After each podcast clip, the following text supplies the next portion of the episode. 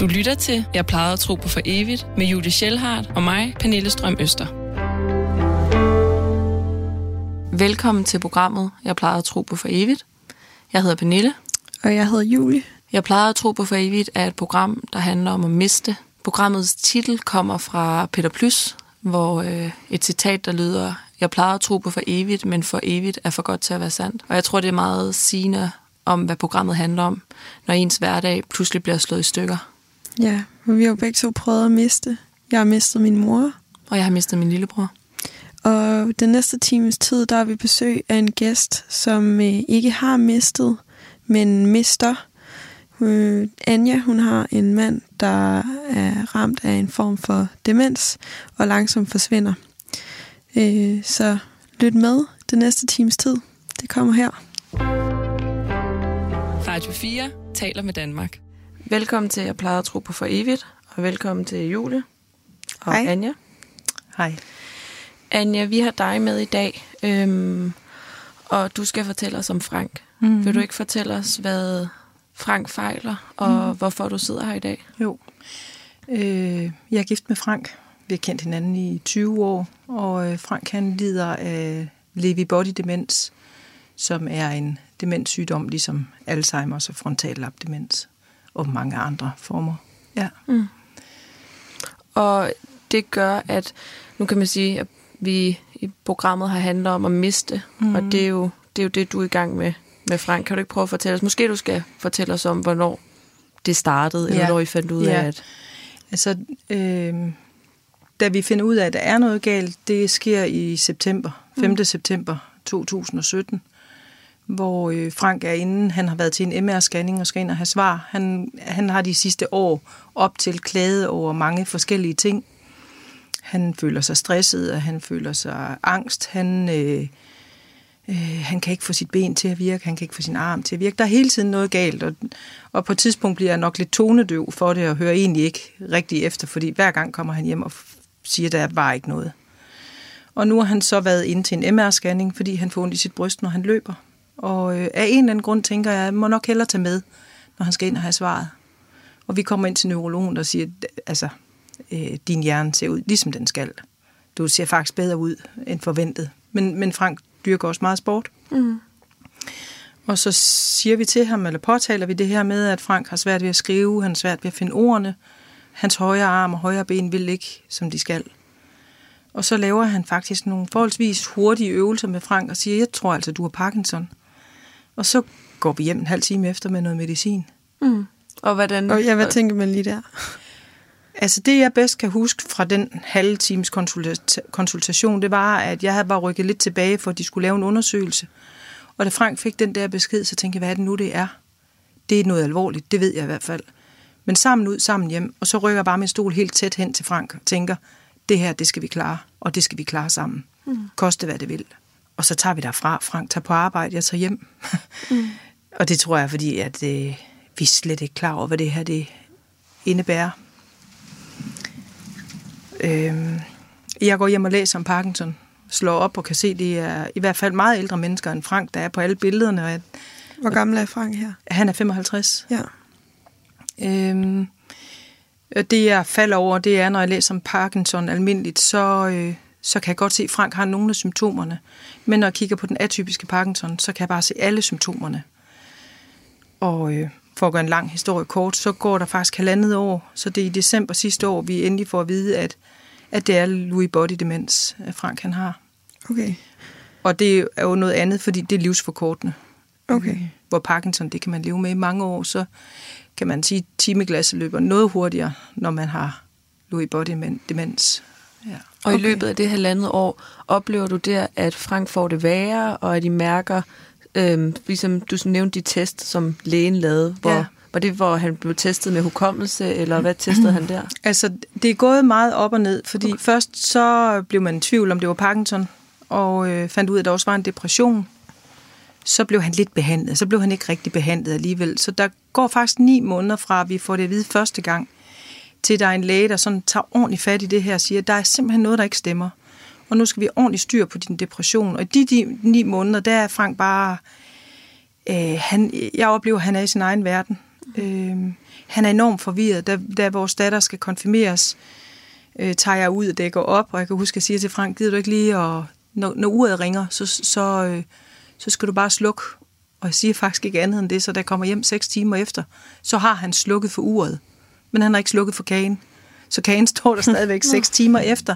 Jo. Og der er sådan nogle øh, mærkelige ting. Han trækker sig ind i sig selv og bliver meget fraværende. Meget trist. Øh, og det ændrer sig så, da han får den her ordentlige øh, øh, depressions, antidepressiver. Så er det ligesom, han blomstrer op igen og bliver mere frisk og bliver mere klar. Og jeg kommer i tvivl om, hvorvidt han nu fejler det eller ikke fejler det. Så jeg går også sådan hele tiden og diskuterer med mig selv. Altså ser jeg rigtigt, eller ser jeg forkert? Men jeg kan jo mærke, at han ikke er den, han var. Jeg kan bare mm. ikke sige præcist, hvordan det er, Frank ikke er den, han var. Hvordan er det så, da han bliver stillet diagnosen? Efter det her halvandet år, hvor det er sådan... Jamen, det er sådan en... Øh, det er en meget speciel dag, vi skal ned til den her neurolog og, øh, og, øh, og have vide, hvordan det ser ud nu.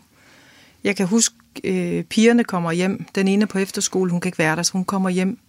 Og den anden henter jeg i skole, og så går vi ned til bageren og sidder og får en, en kop kaffe og en stykke brød. Og det, det, det er ligesom om, man venter på en dom.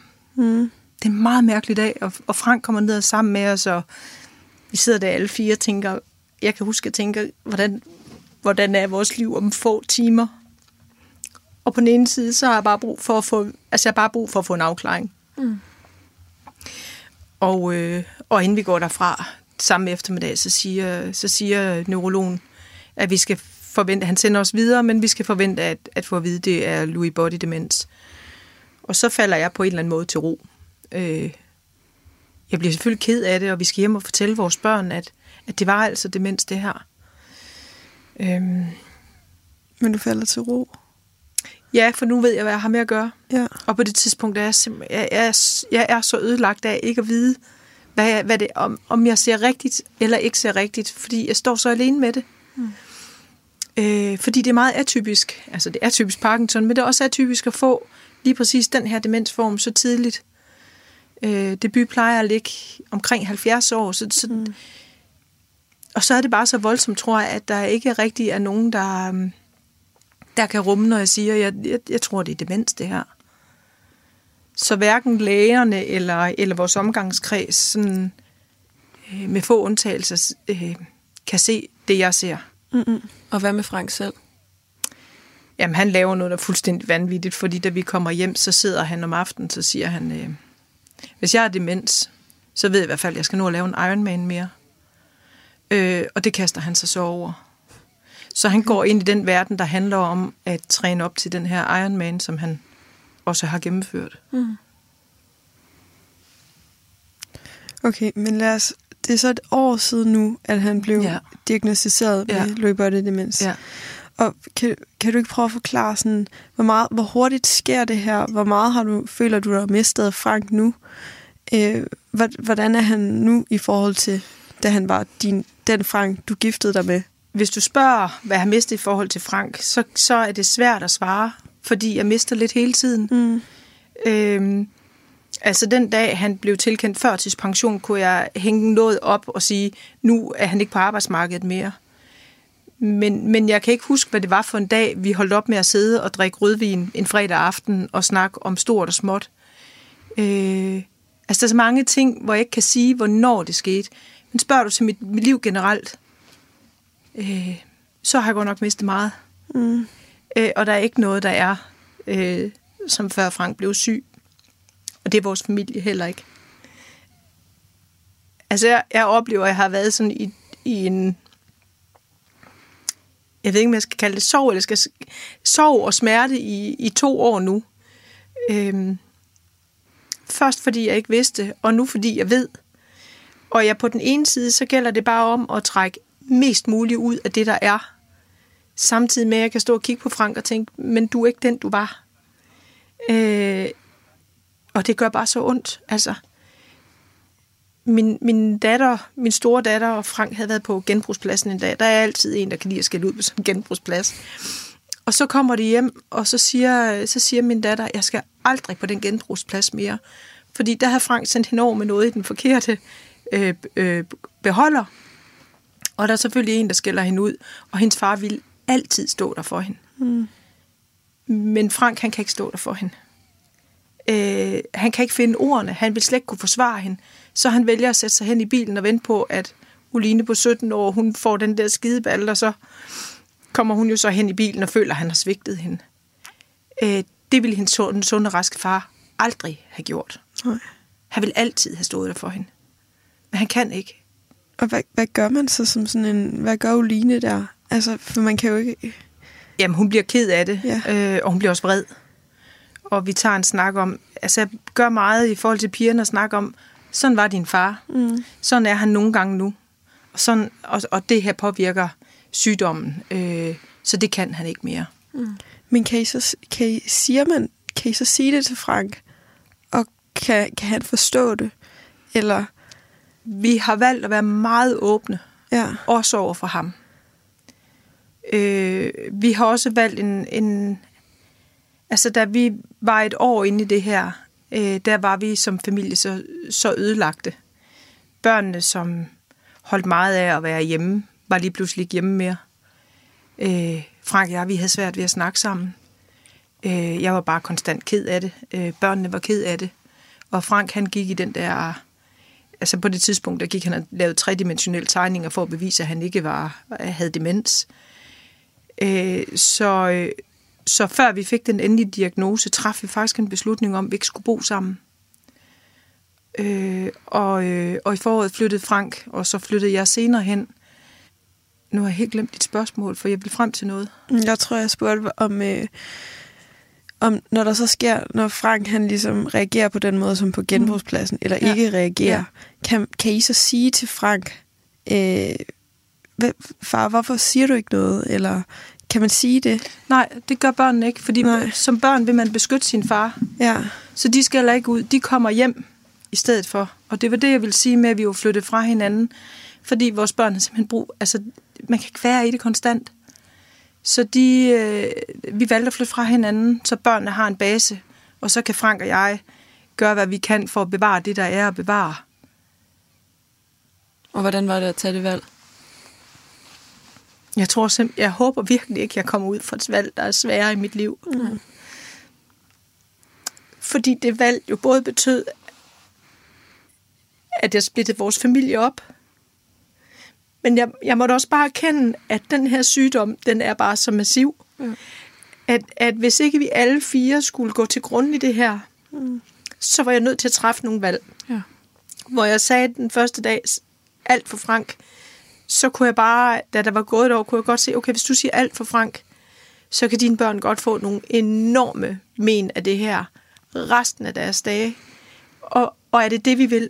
Altså, hvad er det egentlig, vi vil? Hvordan kommer vi igennem det her? Hvordan er jeg egentlig den bedste støtte for Frank i det her?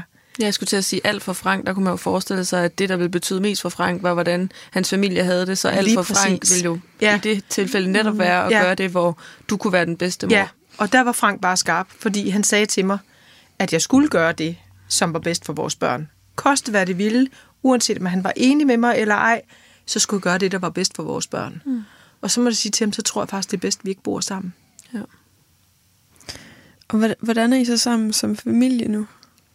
Jamen, altså Frank og jeg snakker sammen hver dag, Ja, og så kommer vi hos hinanden, spiser sammen, og nu har vi lige holdt fødselsdag i weekenden, hvor vi har været sammen. Øh, og så når Frank har været hos os i et par timer, så tager han hjem igen. Så kan han faktisk ikke rigtig holde ud og være i larmen mere. Det, mm. Der er larm, når der er tre kvinder til stede. Det, og det kan han ikke holde til at være i. Så vi er jo blevet familie på en helt, helt anden måde. Øhm, og jeg har fået en helt anden rolle, fordi jeg har både jeg har alle roller i vores familie. Og samtidig har jeg fået en stor omsorgsrolle for Frank. Det er også det, jeg tænker, der, altså, der hviler et enormt sådan pres på dine skuldre. Ja. Og byrde om både at være mor, øh, der får det hele til at ske, og samtidig også være, altså, pas på Frank og være... Ja, og samtidig så har jeg også en forpligtelse til på en eller anden måde selv at finde tilbage til livet igen. Ja, Og, og som, som børnene så fint siger til mig, den ældste sagde den anden dag, jeg kan jo ikke, man kan jo ikke ønske, at ens forældre dør i en trafikulykke, og det ønsker jeg virkelig heller ikke. Men nogle gange kan jeg tænke, vil det så betyde, at jeg kunne håndtere min sorg én gang? Mm. Og så kunne jeg på en eller anden måde selv komme til at have lidt kontrol over den. Vi bliver mindet om den hele tiden. Ja. Altså, når jeg kan mærke, nu, har jeg, nu vil jeg bare, nu vil jeg faktisk bare gerne, at Frank og jeg, vi satte os ned og var mand og kone, som vi var engang, så kan jeg mærke den der sorg, den der smerte, der er i, at det er han ikke mere. Mm. Han er blevet anderledes, og, og jeg skal finde ud af at være i det. Og så er jeg også bare meget forpligtet til at finde tilbage til livet og lukke noget glæde ind. Mm. Fordi ellers så mister mine børn jo faktisk også deres mor. Ja. Og hvordan derfra da I får diagnosen, altså sådan, jeg tænker, hvis man ikke, og det tænker jeg størstedelen, fordi som du siger, det er en, en sjælden, altså sådan ikke kender til diagnosen, hvad, mm. altså, har, ved man noget om forløbet, hvad I går i, i vente? Nej, det er også en del af det her. Det er, at vi ved, at det er livsforkortende. Vi ved, at gennemsnitslevealderen fra debut er cirka 10 år. Øh, det kan gå hurtigere, det kan gå langsommere. Det kan blive nogle gode år, det kan blive nogle smertefulde år, hvor Frank får masser af hallucinationer. Det gør man med den her øh, demensform. Ofte i hvert fald. Det kan blive, hvor han... Det kan være, at han aldrig glemmer os. Det kan være, at han glemmer os. Vi ved det ikke. Mm-hmm. Det kan være, at han lever mange år i sin lille ældre bolig, som han har fået, eller beskyttet bolig. Det kan være, om tre år, der er vi nødt til, at han skal videre på et plejehjem. Mm. Og hvorhen i, i det sygdomsforløb, som lyder så abstrakt, hvor er han lige nu? Han bor selv? Jamen lige nu har han det godt. Okay. Lige nu har han det rigtig godt. Men ja. det kan vi ikke vide, om det er et halvt år. Nej. Fordi det er, også, altså det er også typisk sådan med demens. Lige pludselig, så går det bare hurtigt. Ja. Så det er sådan hele tiden, altså det er sådan hele tiden den der med, øh, alt er på en eller anden måde på lånt tid. Mm. Og det skal man jo, altså det, det skal man på en eller anden måde være meget taknemmelig for at have den der tid. Mm. Men den, kan, den, den er godt nok også, øh, den er godt nok også svær at balancere i. Fordi der også samtidig skal leves et hverdagsliv, og der er så mange praktiske ting omkring sådan noget her. Og det bliver der bare ved med at være. Og, og Franks behov for hjælp udvider sig. Så jeg skal også indrette mit liv på, hvordan kan det se ud om et halvt år. Ja. Ja. Nu, nu nævnte du lige før i starten den der Ironman, mm. at han simpelthen han laver en Ironman Ja. efter, Ja, det gør han. og det er noget, I gør sammen. I, Det må man sige. ja. Ja. Og når jeg siger det på den måde, så er det fordi Frank han kan træne, men han kunne ikke planlægge sin træning og øh, hans kost og øh, hvordan han skulle få sin dag til at hænge sammen. Så, så jeg, jeg fik, jeg havde det som om den 4. august om aftenen, der, der var vi to, der havde lavet en Ironman. Det var vi godt nok, hvis ikke vi var fire i virkeligheden. Ja. Så det var et projekt, I ligesom lavede Ja. ja. sammen. ja. Og det er også en måde at flytte fokus fra sygdommen på. ja. Fordi vi kan ikke gå i det her i 10 år og snakke sygdom. Ja, så det var ligesom noget, I havde sammen der, Ja. Hvor der også var lidt ligesom, kan, som jeg synes, man ofte hører, øh, at, at når man har mistet nogen, at så fylder den første uge, der fylder begravelsen så meget, for der ja. er et eller andet konkret, du kan Ja. gøre, man Ja. kan samles om, og hvor du kan handle. Mm. Og det er jo en helt anden situation, det her, men det var alligevel et eller andet, I samles om, Ja. og noget, I kan gøre. Ja, lige præcis. Vi ved bare ikke, altså den der, den der periode efter, der er en, der er død, og så kan man sige, okay, nu skal jeg faktisk stabilisere mig. Ja. Nu skal jeg finde mit fundament, nu skal jeg finde ud af, hvordan jeg skal leve fremadrettet.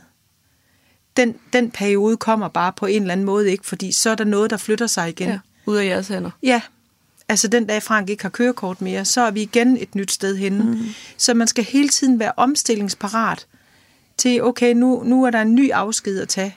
Mm. Men, men hvad er der så, vi kan holde fast i? Altså, du skal, det er meget, meget svært at finde og bevare håbet i noget, der er håbløst, men hvis ikke vi har håbet, altså hvad har vi så? Mm. Hvis der er en, der får kræft, så har vi håbet om, at, at vedkommende overlever, indtil lægerne siger noget andet. Vores håb lige nu, det er bare, det bliver et mildt forløb. Mm. Ja. Og det er bare sådan et grotesk håb at have, bare det bliver et mildt forløb. Ja. Føl, altså, føler du sådan, at du er i gang med nu at tage afsked med Frank? Er det sådan... Og taler I om døden? Altså, døden har vi på plads. Vi har, vi har på plads øh, alt omkring begravelser, ja. Ja. bisættelser og hvem der skal bære. Og, øh, altså, alt det der har vi talt igennem. Jeg, jeg tror ikke, der er noget, vi ikke har talt om. Øh, Min ægte mand har jeg taget afsked med. Mm. Han ved det ikke, før han hører det her, men jeg har, ham har jeg skrevet et afskedsbrev til. Okay. Den mand, jeg blev gift med. Fordi han er der ikke mere. Og, og det har... Åh, hvor var det hårdt. Ja. Det var rigtig, det var rigtig slemt at skrive det afskedsbrev. Hvad skrev du i det? Jeg skrev om alt det, jeg er taknemmelig for. Øhm, om den fantastiske far, han altid har været, og hvor god han har været til at prioritere sin familie, når man tænker på, hvad der er nu. Hvor meget han altid har givet mig tryghed og opbakning. Og jeg er sådan en, der farer ud i verden, og kan jeg finde Øretævnes holdeplads, så parkerer jeg absolut også der. Og jeg- har altid kunne komme hjem til Frank og finde den der ro og tryghed og stabilitet. Og det har bare... Og, og, og så har Frank lært mig, hvad det vil sige at elske betingelsesløst. Fordi det gør han. Han elsker virkelig betingelsesløst. Øh, og det er han bare dybt taknemmelig for. Øh, jeg har sagt til at alt det, der står i det her brev, det har jeg sagt til ham på forskellige tidspunkter. Okay. Øh, han ved bare ikke, det er skrevet på den Nej. måde. Så ham har, jeg synes jeg, har taget afsked med. Og jeg, har, og jeg har også en dyb kærlighed til den Frank, der er nu. Men vores, vores forhold er jo blevet helt anderledes asymmetrisk. Altså, jeg tuner altid ind på, hvor Frank er. Mm. Øh, og tilpasser mig hans behov. Øh, og formåen og evner den enkelte dag, fordi det svinger. Så der er ikke noget, der hedder, at nu går jeg hjem og, og til Frank, og vi er der på lige vilkår, og i dag der tager vi et rask skænderi, fordi det, kan vi jo ikke. Mm. Ja, så Øh. klippen. Altså, det lød, den er der ikke den mere. er der ikke mere. Nej, det er den ikke. Og, og, og, og det er simpelthen det sværeste i det her, fordi jeg tænker i den her situation,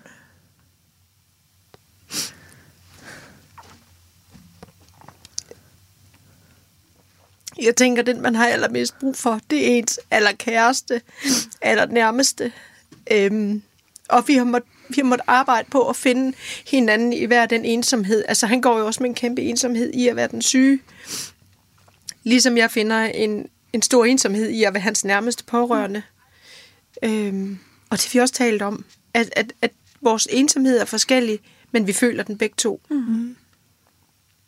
Og har du i, og måske også Frank for den sags skyld, i den der ensomhed, hvordan synes du, det har været? Nu nævnte du det lige kort i starten i forhold til jeres omgangskreds. Jeg tænker, det må være helt vildt svært øh, for dem. Og ikke mindst altså sådan at, at forholde sig til det. Også det der med, at, at sådan, det kender jeg fra mit tab, at sådan noget som, altså en, en ting er ens venner, og, men altså sådan ens allernærmeste, man, mm der er nødt til at forholde sig til det på en eller anden måde. ja. De vil altid kunne sige, men hvor var han dog en dejlig dreng, eller Ja. sådan om Jonas, Ja. og kunne sige, men, men her med Frank, altså sådan, det, det er jo lige op i deres ansigt, og det, Ja. bliver, det bliver ved.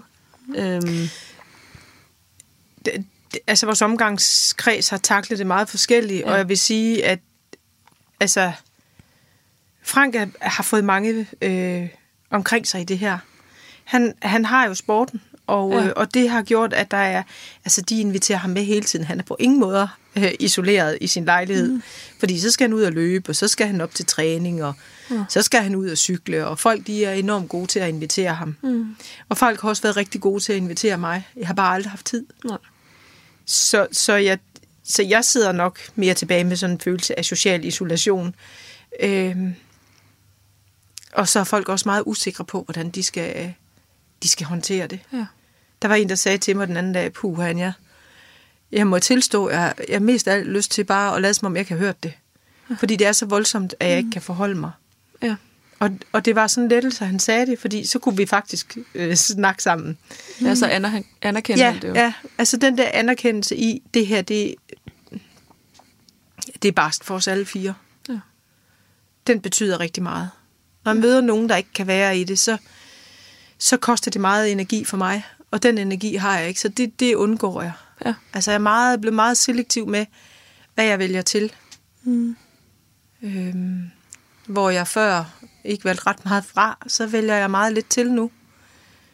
Øh, også fordi, at, at hvis man siger, at man har sådan en grundenergi i løbet af en dag, så går der bare lige pludselig rigtig meget til det her forløb mm. med omkring Frank, og, og sikre, at pigerne har det godt, og øh, få det hele stabiliseret, og få bygget et fundament op igen. Altså, så jeg har nok på et tidspunkt, der havde det sådan, øh, jeg, jeg ville så gerne sørge for, at alle forstod og øh, lyttede. Og, og på et tidspunkt, så tænkte jeg, hvad er det for en mission, du har gang i? Altså, ja. glem det. Lad det være. Der er ikke energi nok til at, at forklare og beskytte dem, Nej. der ikke kan, kan gå ind Nej. i det. Jeg vendte det om og sagde, hvad har du brug for? Jeg har brug for folk, der kommer hjem til mig, slår sig i sædet, benene op på bordet med en kop kaffe, og slår deres store ører ud og bare lytter. Mm. Og det gør ikke noget, de siger, sikke noget lort. For det er det, det er. Ja. Ja. Øhm, græder med mig, det må de også gerne. Og jeg kan også sagtens finde ud af at snakke om noget andet. Jeg skal bare mærke, at, at andre, de er der. Jeg, altså, at jeg ikke skal tage hensyn til dem, det, det, øhm, det kan jeg simpelthen ikke. Og, og det er en meget anderledes tilgang til livet. Måske blevet sådan lidt, lidt kompromilløs. Mm-hmm. Men jeg har det nok også sådan, okay, men det allervigtigste i mit liv, det har jeg altså mistet. Mm. Så skulle jeg miste lidt mere so what, altså. Ja, ja. Jeg vil så også sige, at der er rigtig, rigtig mange fantastiske mennesker, som bare støtter og bakker op. Og, altså jeg oplever også, og det føler faktisk i virkeligheden meget mere nu, en enorm kærlighed og opbakning til os, til os alle sammen. Mm. Og det er faktisk også meget, meget stort at, mm. at mærke. Ja. Og bliver så berørt, hver gang jeg mærker det. Ja. ja. Jeg kan godt huske det der med, at sådan, altså ligesom hvis man til begravelsen, at man ser, hvor mange der er kommet for ens pårørende. Det på en eller anden ja. måde, så er det et, et lyspunkt i mørket, ja. at se, hvor elsket at... Ja. ja. For eksempel, hvor, altså, du ja. kan se, hvor elsket Frank var. Ja. Og det kan man faktisk sige, at Frank får lov til at opleve det. Ja. Øh, han får faktisk lov til at opleve det. Og, det. og det er også enormt smukt at se på. Fordi de der mennesker, der kommer og inviterer ham med ud og løbe, mm. og tager ham for det, altså kommer han måske i lidt mere tøj, end de andre gør, fordi mm. han ikke sådan helt kan regulere med kulden. Øh, eller da han skulle lave den der Ironman, så havde han tre hjælpere med, og de brugte bare så mange timer på at træne sammen med ham. Og, og det er jo også smukt at mm. se på. Altså, der, der er også meget smukt i det her. Ja. Men kunne jeg vælge, så nej tak. Så ja. ville jeg bare gerne tilbage til mit gamle liv. Hvor jeg troede, jeg havde så og bekymringer, og det havde jeg bare ikke. Nej. Det fandt jeg ud af. Er der, jeg kommer sådan til at tænke på, Anja, om der nogle gange er nogle, altså nogle øjeblikke, hvor du er sammen med ham, hvor, hvor det er som om, det er den gamle, altså hvor du lige på et, et øjeblik glemmer, ja. at ja. Frank er syg. Ja. Findes de? Ja, det er, det er ikke mig. Det, jeg tror, det var sidste uge, jeg ringede til ham, og han var, han var frisk, og han kunne finde ordene, og, og han var nærværende, og kunne blive i samtalen. Han, han kan ikke koncentrere sig så, så, så længe ad gangen mere. Men vi havde bare en rigtig god samtale. Og da jeg lagde, lagde rør på, så stod det bare ud af øjnene på mig. Ja. Og det var, fordi jeg savner ham, som var der. Og han var der bare lige et øjeblik, som den helt gamle Frank. Ja. Så mærkede du virkelig, hvad det var, ja. du og, så, så. og så mærker jeg virkelig den der sorg. Mm. Åh, oh, hvor jeg savner, altså. Ja. ja.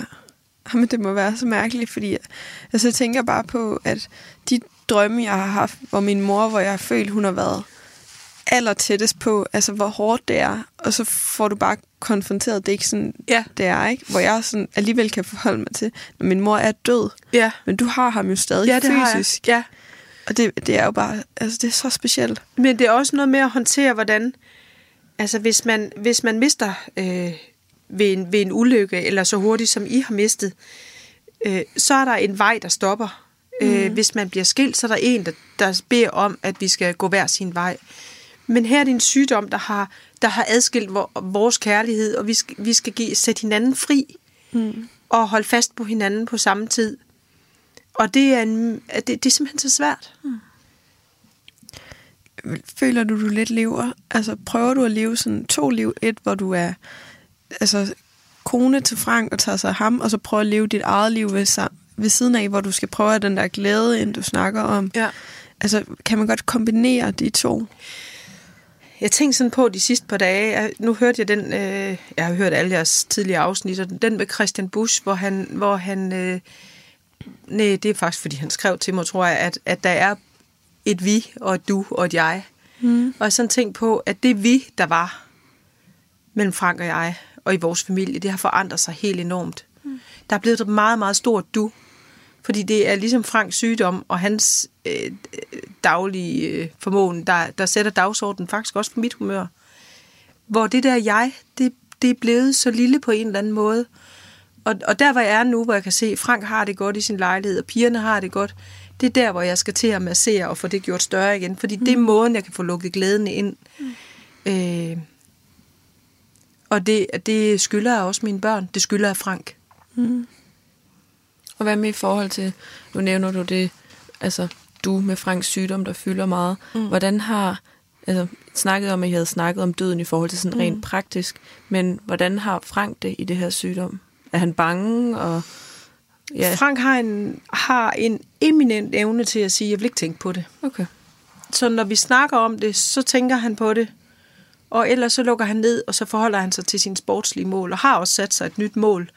Øhm, ja, for der må have været en eller anden tomhed efter den der Ironman, hvor I var samlet om det, og så løber man, øh, eller udfører ja. en Ironman, og så bliver det hverdag på en eller anden, altså... Ja.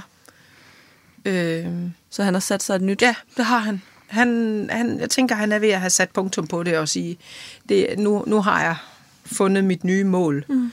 Øhm, og det er den måde, han... han og, og i starten havde sådan, jamen vi skal have altså skal du ikke også reagere, skal du ikke også være ked af det? Øh, det, det gør han jo. Han reagerer jo, men han gør det bare på en helt anden måde. Og der er ikke, der er ikke en, altså det har vi faktisk egentlig gjort meget ud af at sige det, også til pigerne, der er ikke en rigtig måde. Mm. Det, jeg græder meget. Mm. Øh, den yngste, hun forsvandt hjemmefra. Frank, han løber, og den ældste, hun kom meget hjem og blev på sit værelse. Hun havde styr på sin familie. Det var fire forskellige måder. Og så gjorde vi meget ud af at sige, og det er alt sammen okay. Det, ja. det er okay alle fire måder at reagere på. For hvis ikke vi gør det okay at reagere på den måde, der er rigtig for os hver især, så mister vi da virkelig øh, alt og ja. hinanden. Ja. Øh, og det har vi måske kunne finde sammen i, ligesom vi kan finde sammen i at sige, jamen, der er en ensomhed i at være den ramte, der er en ensomhed i at være den berørte. Og det er ikke den samme, men vi kan i hvert fald møde hinanden i den ensomhed, vi ser, hver især bære på. Mm. Ja. Og du nævnte, at med de her hvad, tredimensionelle tegninger, eller hvordan mm. sådan, ja. han ville bevise, at det kunne han i hvert fald godt. Ja. Har der været sådan en fornægtelse i forhold til, at eller at... Altså fra, vi, fra han, han lavede en demenstest i august 18, og det første, han skulle lave, det var en tredimensionel tegning. Det kunne han ikke. Og, øh, og i månederne efter, der flød vores hus med tredimensionelle tegninger, og han vækkede mig tidligere om morgenen for at vise, at nu har han fundet en app, og der var der 30 spørgsmål, og han kunne altid svare på de 28. Og det måtte være tegn på, at der ikke var demens. Altså han, og sidst så siger jeg til ham, lad det nu ligge. Mm. Altså det her, det har vi ingen kontrol over overhovedet. Ja. Vi kan ikke gøre noget. Men vi har stor indflydelse på, hvordan det her det skal være, og vi har kontrol over, hvordan vi selv går til det. Og den, den har jeg arbejdet meget i at sige, vi har, vi har ingen kontrol over den sygdom. Det er et vilkår. Hvis det, vi har indflydelse på, hvordan vi kommer igennem det. Og det eneste, jeg har kontrol over, det er jo mig selv. Og det vil sige, det er mig, der skal finde ud af, hvordan jeg finder tilbage i at være et, et menneske, der også lever, og som, som har jeg, som den ældste sagde til mig, at du er jo altså også andet end fars sygdom. Førhen mm. var du faktisk glad, og du gik i byen med dine veninder, og så cyklede du, og du synes det var enormt fedt. Og, og det var faktisk en dejlig mor at have. Og hende savner jeg. Ja. Det var, det var et godt skub at få. Ja. Hvad gjorde du så? Jeg tilmeldte mig Team Give Håb, som skal cykle Danmark rundt for at samle ind til børn, unge og sove næste år. Jeg tænkte, det giver mm. bare mening for mig. Ja. Øh, og det er også en måde for Frank og mig at være sammen på, fordi han elsker jo at pusse om min cykel. Så, så, så, og så, giver det mig, så kommer jeg tilbage til livet på den måde, fordi der er jo et fællesskab ind i det, og der er noget motion, det er jeg tvunget til. Og så meningsfuldt. Ja. ja. Mm. ja. Hvordan tror du, det bliver den dag, når Frank han dør? Øhm, vi skal jo meget igennem før den dag. Ja. Regner jeg med. Vi kan jo, der er jo ingen af os, der kan vide, om vi er her i morgen. Altså, det, det er faktisk lidt svært at sige, men jeg tænker, at, at sådan har jeg det ikke nu, men den dag kan vi godt have gået så meget igennem, at det faktisk bliver en lettelse, fordi jeg ved, at han har mm. fred. Øhm, der er mange afskeder i det her. Men jeg ved, at den dag, Frank skal herfra, der er det ikke den mand, jeg var gift med. Der, ham, har jeg jo, ham tager jeg jo stille og roligt afsked med. Mm. Ser du det sådan som en altså, jeg tror bare godt, jeg selv kunne tænke, hvis nu min mor var blevet liggende i respiratoren som en grøntsag, mm. så tror jeg godt, jeg kunne have tænkt, jeg kan først komme ordentligt, eller begynde at bearbejde min sorg, når hun er død. Ja, Altså, det er først der, jeg ved, hvad Ja. det er, jeg står med. ja. Altså, hvordan er, føler du lidt, at det bliver en, nu lyder det mærkeligt at sige, men en milepæl på en eller anden måde? Eller sådan, at det er derfra, at du kan gå videre og finde ud af, hvad står jeg så med? Men det eller, kan man ikke i 10 år. Nej, Altså, man kan jo ikke holde den der sorg hen i 10 år, for jeg kan jo se det, jeg mister. ja. På en eller anden måde. Ikke på samme måde, som hvis Frank øh, først havde taget, fået taget foden, og så amputerede man ham op til knæet, og så op til låret.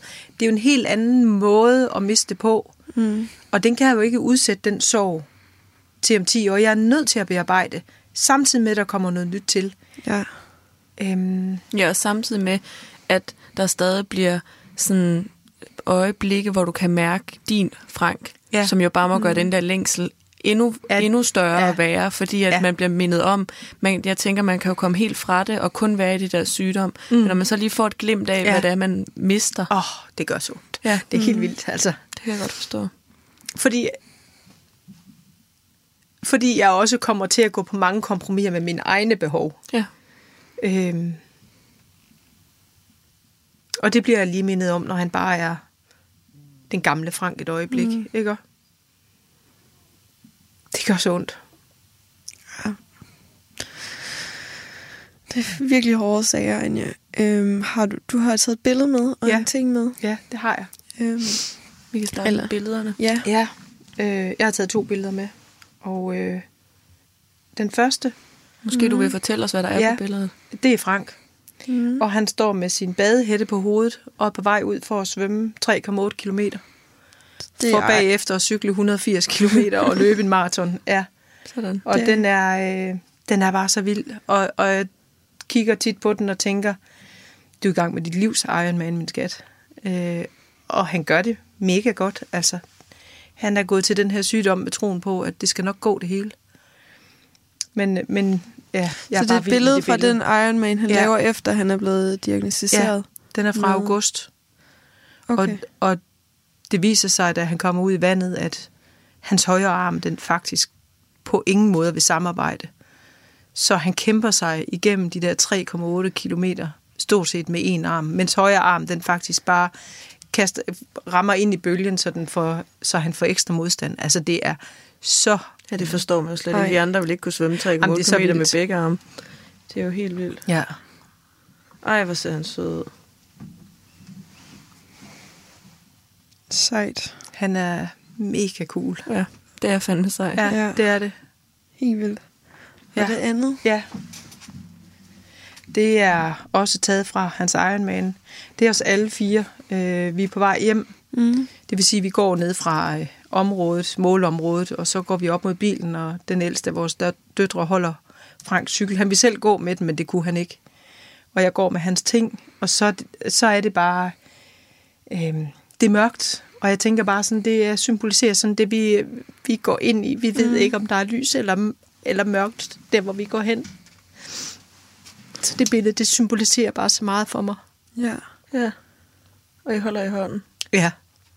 Han kan slet ikke gå selv. Altså, han kan faktisk slet ikke... Øh, Har du, slet været, ikke, har du været i tvivl, om han kunne klare det? øh, ikke de sidste uger op til, men da jeg så ham ligge derude i vandet, så, var, så kunne jeg se, at han var syg. Mm. Øh, han havde jo ikke svømmet en omgang, før han lå allerbagerst, og det, er ikke, det gør Frank ikke. Okay.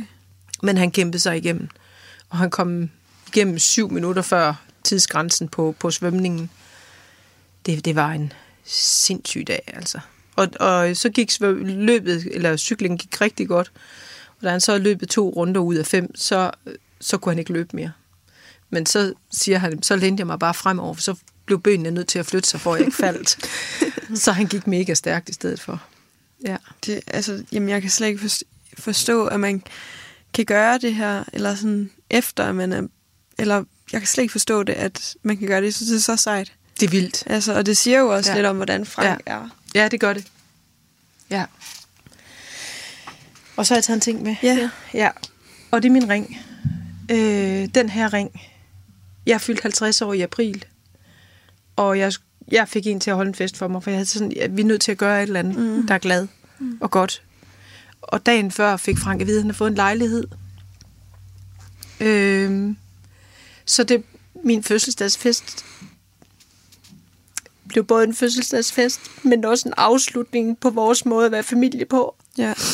Og så havde jeg ønsket mig et smykke af familien, altså af Frank og pigerne, øhm, som ville være et symbol, jeg kunne bære på det, vi har haft sammen, på den måde, vi var familie. Mm. Før livet bare ramte os med en ja. boomerang. Og det blev den her ring. Det er øhm, fin. Den er meget smuk. Ja, jeg er enormt glad for den. Det kan jeg forstå. Ja. Så når du kigger på den, så er det sådan Jamen, så tænker med jeg på, smerte og kærlighed. Ja, det, det er meget kærlighed faktisk. Mm. Fordi at øh, den er fra før. Altså den symboliserer alt det smukke, vi havde sammen. Og ja. Det er forholdsvis sovløse liv, og hvor vi kunne komplementere hinanden og, og trække hinandens styrker frem og være der ligeværdigt. Er jo, det er vi stadigvæk, men, men mere symmetrisk i vores relation. Mm. Ja. Det er ret sejt. Og hvad, hvad er det næste projekt, han øh, har sat sig for? Ja, men det er, et, et, det er et, et langt løb, ja. tænker jeg. Øhm, det er det, han snakker mest om. Så passer det med, at han kan pusse min cykel ind til det her, så kan han, og, det, og det er fint, hvis han løber. Mm. Jeg har sagt løb, løb, cykel, svøm. Ja. Øh, svømningen foregår bare sammen med nogen, og, øh, og resten foregår med en GPS. Okay. Fordi så føler jeg mig mest tryg. Og det er ikke, fordi Frank ikke kan finde hjem der, hvor han er i dag, men øh, Nej. det giver bare mig tryghed. Ja. At, skal du være lige så meget inde over det projekt? Jamen, det bliver jeg nødt til. Mm. Øhm, og det gør jeg gerne. Ja. Jeg vil rigtig... Altså, for mig betyder det også meget at hjælpe og støtte Frank i at øh, opnå de ting, han gerne vil. Øh, han begyndte på et tidspunkt at snakke om havsvømning. Der måtte jeg nok indrømme, den var, det, det kunne jeg næsten ikke rumme, fordi mm. jeg stod jo på land den 4. august og så, hvordan mm. han kæmpede. Ja. Øhm, ja. Men jeg vil, jeg, vil, jeg vil gøre, jeg vil stå, altså uanset hvordan jeg kommer videre i mit liv, så vil jeg stå for Frank og være for Frank. Mm. Al den tid, han skal være her. Forstår han, hvor meget du er der nu, og hvad, hvordan du har det? Øh, Frank er bestemt ikke øh, blind, øh, mm. og han har en han har altid haft en, en stærk sjette sans. Han er meget intuitiv. Og han sagde til mig, for et, for et år siden var han sammen med nogle andre Parkinson-ramte, før han vidste, det var demens, øhm, og deres pårørende. Så kom han hjem til mig og sagde, de pårørende der, der var slet ingen glød. Der var slet ingen glimt i deres øjne. De sad bare og hang. Så vil jeg aldrig have, du ender. Det vil simpelthen ikke, det vil simpelthen ikke være årsagen til. Okay. Øhm, hvad tænkte du, da du hørte det? Ej, jeg tænker, at Frank er et meget uselvisk menneske, og jeg tænker, det er meget stort. Og, og så er jeg også enormt taknemmelig, fordi at det betyder, at jeg også selv må gå videre med mit liv. Ja, det sætter dig fri. Ja, det gør det, og mm. det har han faktisk gjort. Også i forhold til kærlighed, der har han også, der har han også været stærk nok til at sætte mig fri. Men der er bare mange processer i det her med at give slip og holde fast. Mm. Øh, fordi vi bliver nødt til at give slip på det kærlighedsliv, som vi havde. Mm. Men stadigvæk så er der bare mange tætte bånd, som holder os fast sammen. Ja. Og, og det er sådan noget, der, der udvikler sig stille og roligt. Og det er bestemt ikke noget, der har, der har fyldt for mig, fordi der har bare været så meget andet. Altså. Ja. I alt det her kan du så, fordi når jeg er rigtig, rigtig ked af det, og det er faktisk lidt, altså det snakker vi faktisk om lige inden vi satte os ind, det der med, at nogle gange ved man ikke, vil jeg også være så ked af det i dag, hvis mm. Frank ikke var syg, eller Jonas mm. ikke var død, det ved man ikke. Men Nej. de der dage, hvor jeg er ked af det, så tager jeg hjem til min mor og far, fordi ja. så skal jeg ikke tage stilling til noget. Hvad, har du et sted, du kan tage hen? Øh, det går en lang tur med min hund. Ja. Det rammer mig enormt, det der det rammer lige den der ensomhedsfølelse igen. Ja. Den der med, nej, der er ikke rigtig nogen, jeg tager hjem til. Jeg har et par gode veninder. Mm. Gode venner. Øhm, men det er bare, altså, de er jo ikke med i det. Når du mm. tager hjem til dine forældre, så kan de identificere sig med din sorg, for de har også mistet det menneske, du har mistet. Mm. Øh, dem, jeg kan læne mig mest op af i den sammenhæng, det er jo mine børn. Mm og det er jo ikke det, jeg skal. Nej, altså, der er det dig, der er klippen. Ja, lige præcis. Og det, op, det, oplever, det tror jeg også, de oplever igen. Men jeg må indrømme, at jeg har altså også dage, hvor jeg bare melder mig helt ud i samfundet og bare, bare er ked af det. Altså ja. bare græder. Ja. Det gør jeg faktisk hver dag. Bare sådan lige så kommer der et eller andet, så, Ja. så bliver jeg lige ked af det lidt, og så er jeg klar igen. Ja. Og det har jeg sagt, det er okay. Hvis ikke jeg må være ked af det nu, hvornår må jeg så? Øh, og så tror jeg bare på, at det også er med til at hele, at når der kommer noget, så kommer det ud. Mm. Og kan man ikke være i det, så er det okay. Men, men, men når jeg bliver ked af det, så bliver jeg altså ked af det. Ja. Men hvem, altså, kan du godt lide bare så at gå selv med det, eller er, er, der, er det fordi, at du, at Frank var den, du ville ringe til før, når der var noget, du var ked af det? Ja, og det Åh. gør jeg faktisk også nogle Ja. gange nu. Ja, kan du ringe og sige i dag? Nej, så bliver jeg bare mere ked af det. Ja, Øh, nogen, altså, nu, altså, jeg kan også mærke, at det kan han ikke være i mere. Det er, han faktisk, altså, det er ikke så mange uger siden, jeg sagde til ham, kan du egentlig holde til at blive ved med at være min bedste ven? mm. Og hvor hans svar var nej. Jeg vil så gerne være det. Men det kan jeg godt mærke, at det er jeg ikke sikker på, at jeg kan være mere. Jeg kan ikke vejlede dig på den måde, du har brug for mere. Så, så, så der skal nok en ny bedste ven til. Så stod der vand ud af øjnene på mig en gang til. Jeg synes bare, det var så stærkt sagt. Ja. Øhm, jeg tror faktisk mest, at jeg... Altså, jeg savner jo at kunne ringe og snakke med ham om det, men, mm. men, men det gør jeg faktisk heller ikke for at beskytte mig selv, fordi at hvis han ikke lige er der, så kan han godt sige et eller andet, der virker meget malplaceret eller upassende, øh, for på den måde at redde sig ud af situationen, og så bliver jeg jo bare endnu mere ked af det. Ja. Så, så der er også nogle ting, jeg lader være med faktisk for at beskytte mig selv. Mm. Ja, fordi du igen der vil blive konfronteret med det, du mangler. Lige præcis. Mm. Ja, Ja. ja. Så det der med at være i den der uklare sorg, den der, hvor man mister lidt hele tiden. Altså, det er jo en helt anden, tænker jeg, og alligevel er der mange fællestræk, det jeg kunne høre i jeres øh, tidligere afsnit.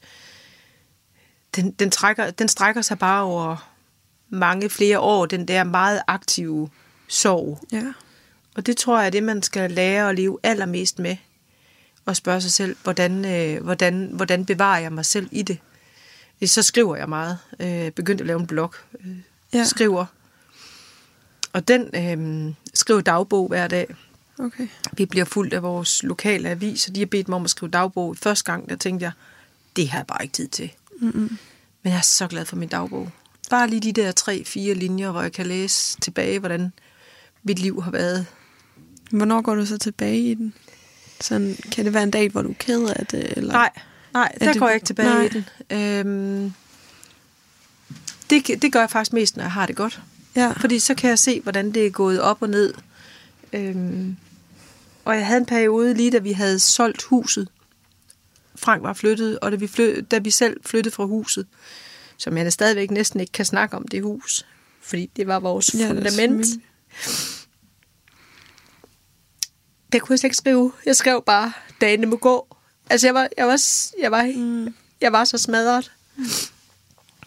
Og så på en god dag, der er det faktisk meget rart at kunne kigge tilbage på den og sige, "Nå, men nu, nu er du i hvert fald ikke længere i tvivl om, du skal nok klare dig, uden at komme på en tur. Altså, jeg havde sådan, på et tidspunkt tænker jeg, nu kører jeg ind på en psykiatrisk skadestue og beder dem om at give mig noget, jeg kan sove på, til det her det er gået over, for jeg kan slet ikke være i det.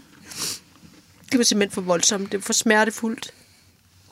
Men der er jeg heldigvis ikke mere. Så selvom jeg er ked af det nu, så, så, så har jeg jo også mange glade stunder og gode stunder sammen med Frank og sammen med pigerne, og, og kan føle mig glad og høre fuglene igen, og altså, jeg kan, kan sagtens mærke, at livet begynder at gribe mig igen.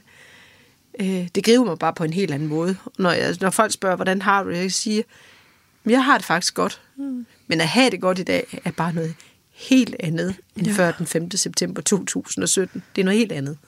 Ja. Men det, det er jo også... Det, det, har jeg, altså det er jo det, når man mister en, når vi, vi har alle tre den der familiekonstruktion af altså far, mor og to mm. børn. Og når man så mister en i den, Ja. så altså, det er jo ikke bare personen, du mister, det er også den måde, man har været familie på, Ja. man mister, Ja. øh, som skal altså helt øh, opfindes igen Ja. på en eller anden Ja. måde, og vi skal finde, du skal også finde ud af, hvordan skal jeg være sammen med mine døtre nu? Ja. på, som på en ny måde uden Frank. Lige præcis. Jeg, jeg gjorde faktisk også det, jeg sagde til dem, at øh, jeg synes ikke, det var i orden over for Frank, at vi var i huset. Det, mm. det kunne jeg mærke, det føltes ikke rigtigt. Jeg fandt så også ud af, at, at da han var flyttet, jeg kunne slet ikke øh, styre noget som helst i det hus. Forstået på den måde, så lige pludselig så kom der et minde om, at han stod og lavede pandekager til os. Øh, og det kunne jeg ikke styre. Nej. Det kan jeg der, hvor jeg bor nu. Øhm, Jeg kan også huske, at vi en af, en af sådan de første fredage efter min mor var død, så prøvede vi at lave sådan en middag, som hun mm. plejede at lave. Ikke? Det- Hold kæft, hvor var det forfærdeligt. ja, Altså, man skal ikke, man skal ikke genskabe sådan nogle Nej. Ting der, fordi det Nej. gør bare for ondt, fordi man ligesom mærker sådan fraværet. lige præcis. Så i stedet, så skal man, har du da sådan, at man ligesom skal genopfinde nogle nye ting og nogle nye ritualer, Ja, der er gode for en. vi bor også i, et, i kvindekollektivet. Vi, vi har Mm. ikke fortsat som familien, Nej. fordi familien er ikke familien uden Frank. Så vi hedder kvindekollektivet. Mm. Øh, og det har været et meget bevidst valg, fordi lige præcis det der med at forsøge at genskabe noget, men det kan jeg jo ikke. Nej. Og, og hvad, havde Franks, hvad, hvad havde været Franks værdi, hvis vi bare kunne genskabe det ved at flytte hus, og så var vi også tre? Mm. Det, det kan man ikke. Men så kan man skabe noget andet, øh, og man kan få en, altså man kan få nogle andre muligheder ind i det. Der er bare, der er bare også et stort tomrum. Ja. Og, og det synes jeg, det, det var sådan lidt tankevækkende for mig, det der med, at man prøvede at genskabe noget, man følte en tryghed til før, og jeg følte på en måde, sådan, vi ærede min mor ved at gøre mm. det, men det var bare altså, for konfronterende på en Ja. anden måde, og det er måske bare nogle ting, der er for konfronterende, og sådan for hårde. Ja, eller også er det en anden måde, man skal gøre det på. Ja. Altså, måske skal man virkelig gøre det på den måde, om at sige, det her, det gør vi, fordi det elskede min mor, at vi gjorde. Mm. Øhm, Hvis man kan holde til det. ja, hvis man kan holde til Ja. det. Ja. Og der bliver man nødt til at respektere sig selv først og fremmest. Ja, det er rigtigt. Vi har som afslutningsvis øh, i andre afsnit snakket om sådan, hvad man godt kunne tænke sig at sige til sig selv, da man stod der midt i det hele. Og jeg synes, det var så sigende før, da du sagde, når du kiggede tilbage i din dagbog, det der med, at, at du kan jo godt kigge tilbage nu mm. og se, at, at lige i dag er du et andet sted, end mm. da I stod der midt i Ja. at skulle sælge huset. Ja. Men det må jo være stadig sådan så komplekst, fordi jo, du kan sige noget til dig selv der tilbage, Ja. da I står midt i det. Ja. Men du kan jo ikke sige, du ved ikke, hvordan det ser ud to år frem. Nej. Eller sådan, så du kan jo sige noget, hvor du er om lige nu, men Ja. sådan, ja, Men nej, jeg kan ikke sige, hvordan jeg har det om to år. Mm-hmm. Jeg tror ikke, jeg får det så slemt, som jeg havde det, da jeg skulle træffe valget om, at vi skulle flytte fra hinanden, og valget om at sælge vores hus og flytte fra den. ja. Altså, jeg, jeg, jeg, jeg, jeg tror simpelthen ikke på, at jeg kan...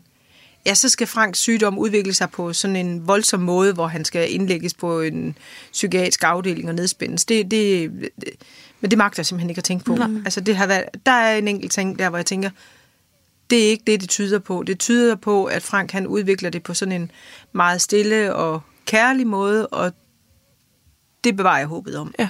Ja. Og så er det min opgave, når Frank har brug for mere omsorg, at sørge for, at han kommer et sted hen, hvor jeg også vil føle mig tryg ved, at man passer godt på ham. Det kan jeg godt forstå. Det har været fuldstændig fantastisk at snakke med dig. Tak Meget rørende. Øhm, Tak. Og det går rigtig ondt at høre dig fortælle, men øh, ja, det er så vigtigt, at du fortæller. Ja. Og jeg tror, der er rigtig mange, der, der kan relatere til det, både som hvis man lytter med, som man har mistet, eller man sidder mm. i en lignende situation, som Ja. vi gør. Mm. Jeg tænker i hvert fald andre pårørende til, til neurologiske vid- lidelser ved godt. Hvad du snakker. Ja, Ja. det tænker jeg. Ja. Det er jeg heller ikke i tvivl om. Og jeg tror, der mange, der også kunne blive klogere af, og altså bare være tæt på nogen, mm. der har det. Og Ja. kende en som dig Ja. På en eller anden måde. For der er jo mange derude. ja, og så får jeg simpelthen bare lige lyst til at sige ja. Og hvis de sidder og tænker, men hvad gør jeg? Så vil jeg bare sige, stil noget aftensmad på, på trappen. Ja. tilbyde at klippe hækken og plant krukkerne til. Lad være med at sige, at man må sige til, og man skal passe på sig selv, for man kan ingen af delene. Mm-hmm. Gør noget. Altså, det er ikke så svært at gøre noget. Det, og det er bare praktisk hjælp, man har mest brug for. Ja. Og som Ja. du siger, hvis man er bange for at se i øjnene, så kan I sætte aftensmaden ude på trappen. Ja, og tit orker man faktisk heller ikke at snakke med dem. Så sæt det bare på trappen. Altså, Ja. ja. Det er meget fint. Lad det være den afsluttende bemærkning. Ja. ja. Og så tusind tak, fordi du kom. Tusind tak, fordi jeg måtte. Selvfølgelig. Det er et meget behageligt selskab. Ja, lige Det er godt. Tak. Hej. Hej. Programmet er produceret for Radio 4 af Lyd og Ko i samarbejde med Landsforeningen Liv og Død.